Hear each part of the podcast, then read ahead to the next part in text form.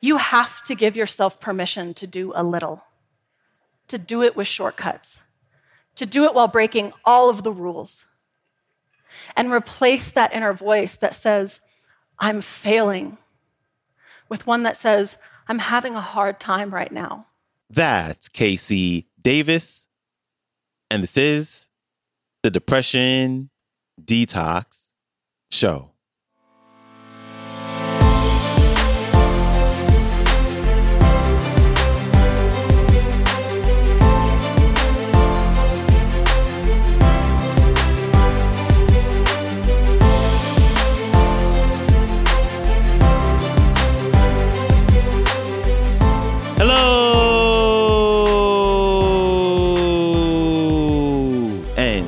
Welcome back to the Depression Detox Show, where we share ideas and stories to help you live a happier life. I am your host, Malikee Josephs. Happy Wednesday. I am grateful for you tuning in with me today, and we have a new featured speaker debuting on the show.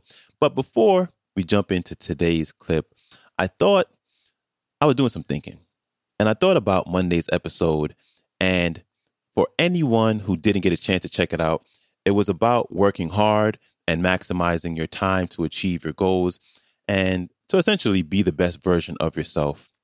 And as I listened to the clip, I thought to myself, this message is great, but what about the people that are totally maxed out and have absolutely no time for themselves and are struggling just to make it through the day? So that kind of weighed, not, it didn't kind of weigh, it weighed heavy on me. And I really felt that today's episode needed to to counterbalance Monday's episode.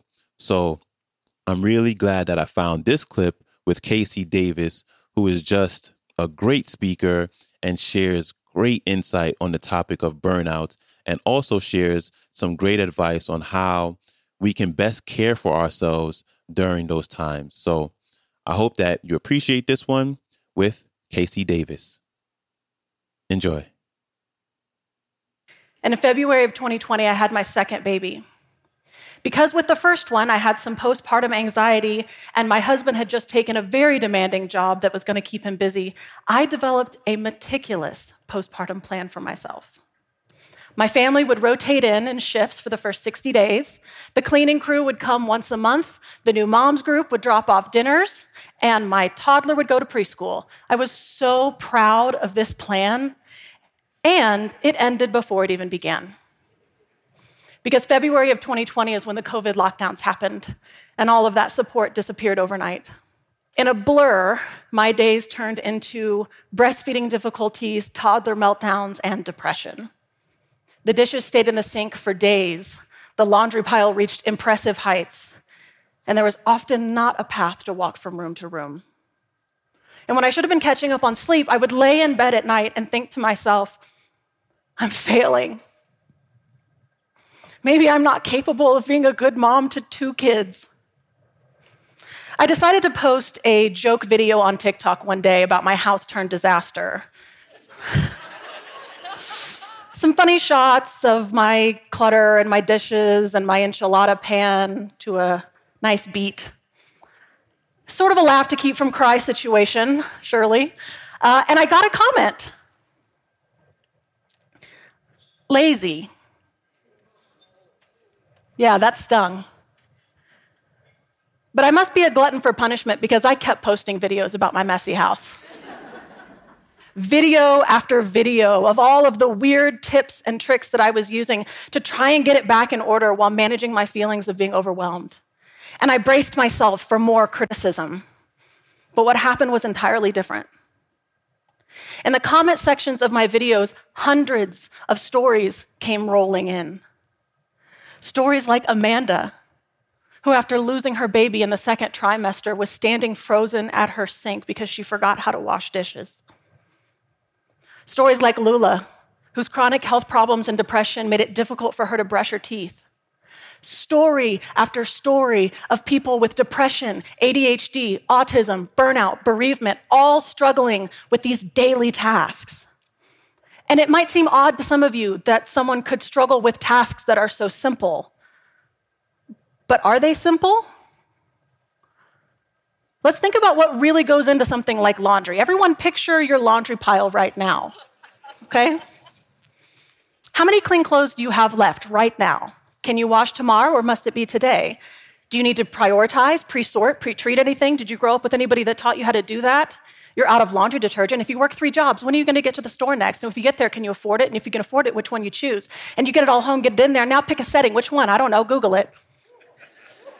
By the way, you have memory problems, so you'll remember that wash in about three days when it's mildewed into the washer. It's okay, it's okay. Just rewash it, okay, and get it into the dryer. You'll forget that too, and it'll wrinkle. Now dry it again. Now, all you have to do is get it out and fold it. But also, you have three small children. And those three small children haven't given you a moment alone in quite some time. But when you finally get that moment, you have to decide are you going to finish the laundry? Are you going to eat a sandwich? Are you going to take a nap? Time's up. You didn't do any of it. You stared at the wall. You have decision fatigue because the burden of carrying a home all by yourself has burnt you out. You see, for some of you, all of the steps and the skills that go into care tasks run on autopilot.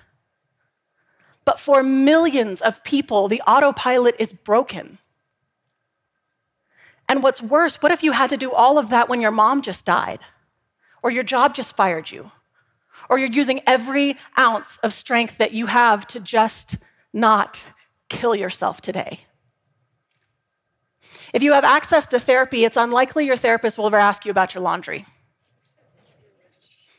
I've worked in mental health for about a decade. I've been in therapy even longer. And the only time I ever had a provider talk to me about things like cooking and cleaning and brushing my teeth was when I was in a psych hospital as a teenager. Yet here were hundreds of thousands of people in my comment sections telling me that these daily care tasks were a major pain point in their life. And so I started to wonder what if we started here? What if we started with these care tasks? Could making daily tasks easier improve mental health quicker?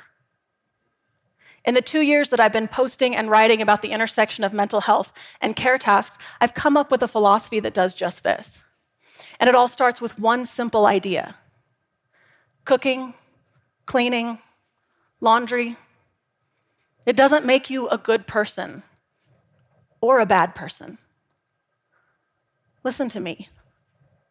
Care tasks are morally neutral. Now, I know that if you've been watching Martha Stewart for decades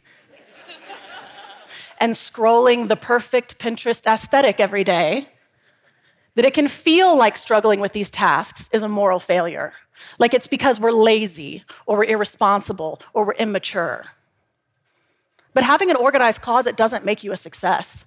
And living out of a pile of laundry on the floor doesn't make you a failure. You know where the shirt you want to wear is, it just, it might take you a bit of sifting to find it. The truth is, it's not about morality, it's about functionality. Does your home work for you? Not some hypothetical house guest that is coming to inspect your closet. I mentioned Amanda, who had lost her baby and forgot how to wash dishes. She told me that when her husband would go to work, she would lay on the floor next to the empty crib and say to herself, What can I bring to my family if I can't even wash dishes? But that changed when she began to see care tasks as morally neutral. All of a sudden, the dishes in the sink weren't representations of her failure as a wife, but instead, she would look at the pile and think to herself, What do I need to function tomorrow morning? and then pull two coffee cups out of the pile to wash. She had her coffee the next morning, and it was a little bit easier to get up off the floor. When we liberate ourselves from the idea that we are a good person or a bad person with care tasks, we can stop thinking about the right way to do things, about the way that things should be done, and instead start thinking about what we can do with our current barriers to improve our quality of life today. And this is the fun part because you get to customize a life that works for you. When Lula realized that her problems with brushing her teeth were not moral failings, she gained the confidence to speak to her dental hygienist. And together, they came up with solutions that work around her barriers. She now relies on pre pasted disposable toothbrushes that she keeps in her desk, floss she keeps in the living room, and a no rinse prescription toothpaste. Because by breaking down the component parts of a dental hygiene routine and ensuring that each step was accessible to her mental and physical needs, for the first time in a year, she's done every step in that routine for two weeks straight. She says that now that her teeth are clean, she's a little less stressed about tomorrow's problems. And this approach can work with any care task that you struggle with. Simply ask yourself, what am I trying to achieve, and how can I achieve it in my way? In a rare moment of folding clothes, I looked down at the baby onesie that I was folding, and I thought to myself, why am I folding this? baby onesies don't really wrinkle. And even if they did, nobody cares if a baby's in a wrinkly onesie. Furthermore, I was probably going to change her four times before lunch this doesn't need to be folded. I said it out loud and literally braced myself for the laundry police. I don't know. There are rules to laundry. But for the first time, I stopped thinking about the way that laundry should be done and instead started thinking about how I could make laundry functional for me. And I looked down at the fleece pajamas and the underwear and the athletic shorts and the tank tops and realized almost none of my clothes actually needed to be folded. And I haven't folded any of it since.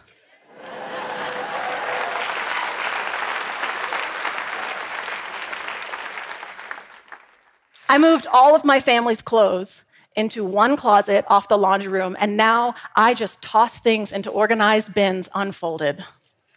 My new motto is good enough is perfect. and everything worth doing is worth doing half assed.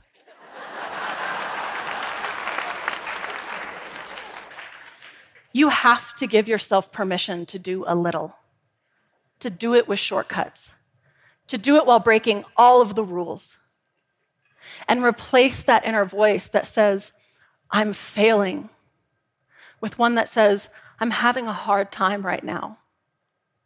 And people who are having a hard time deserve compassion. If it's too hard to shower today, grab the baby wipes.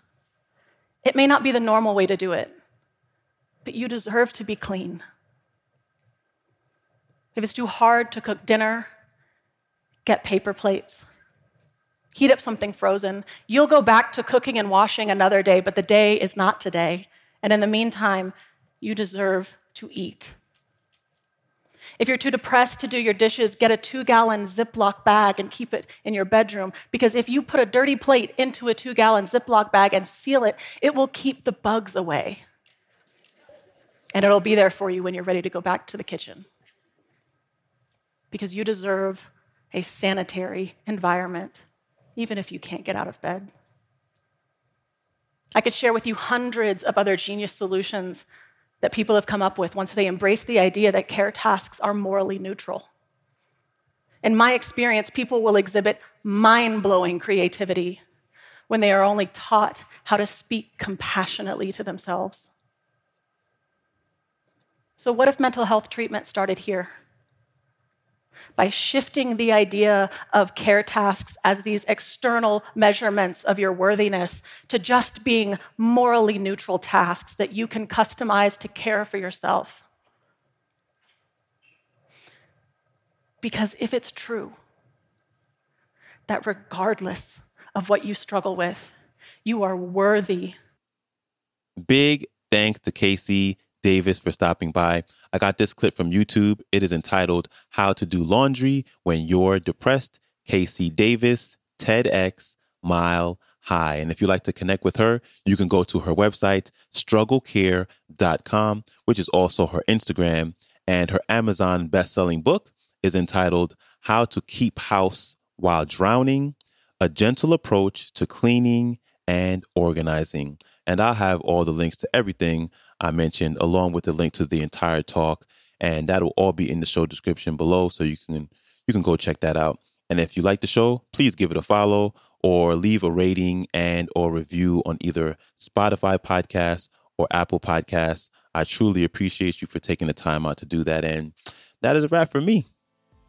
I appreciate you. I hope you have a great rest of your day, and I will see you back here Friday. So, until then, stay strong. Later.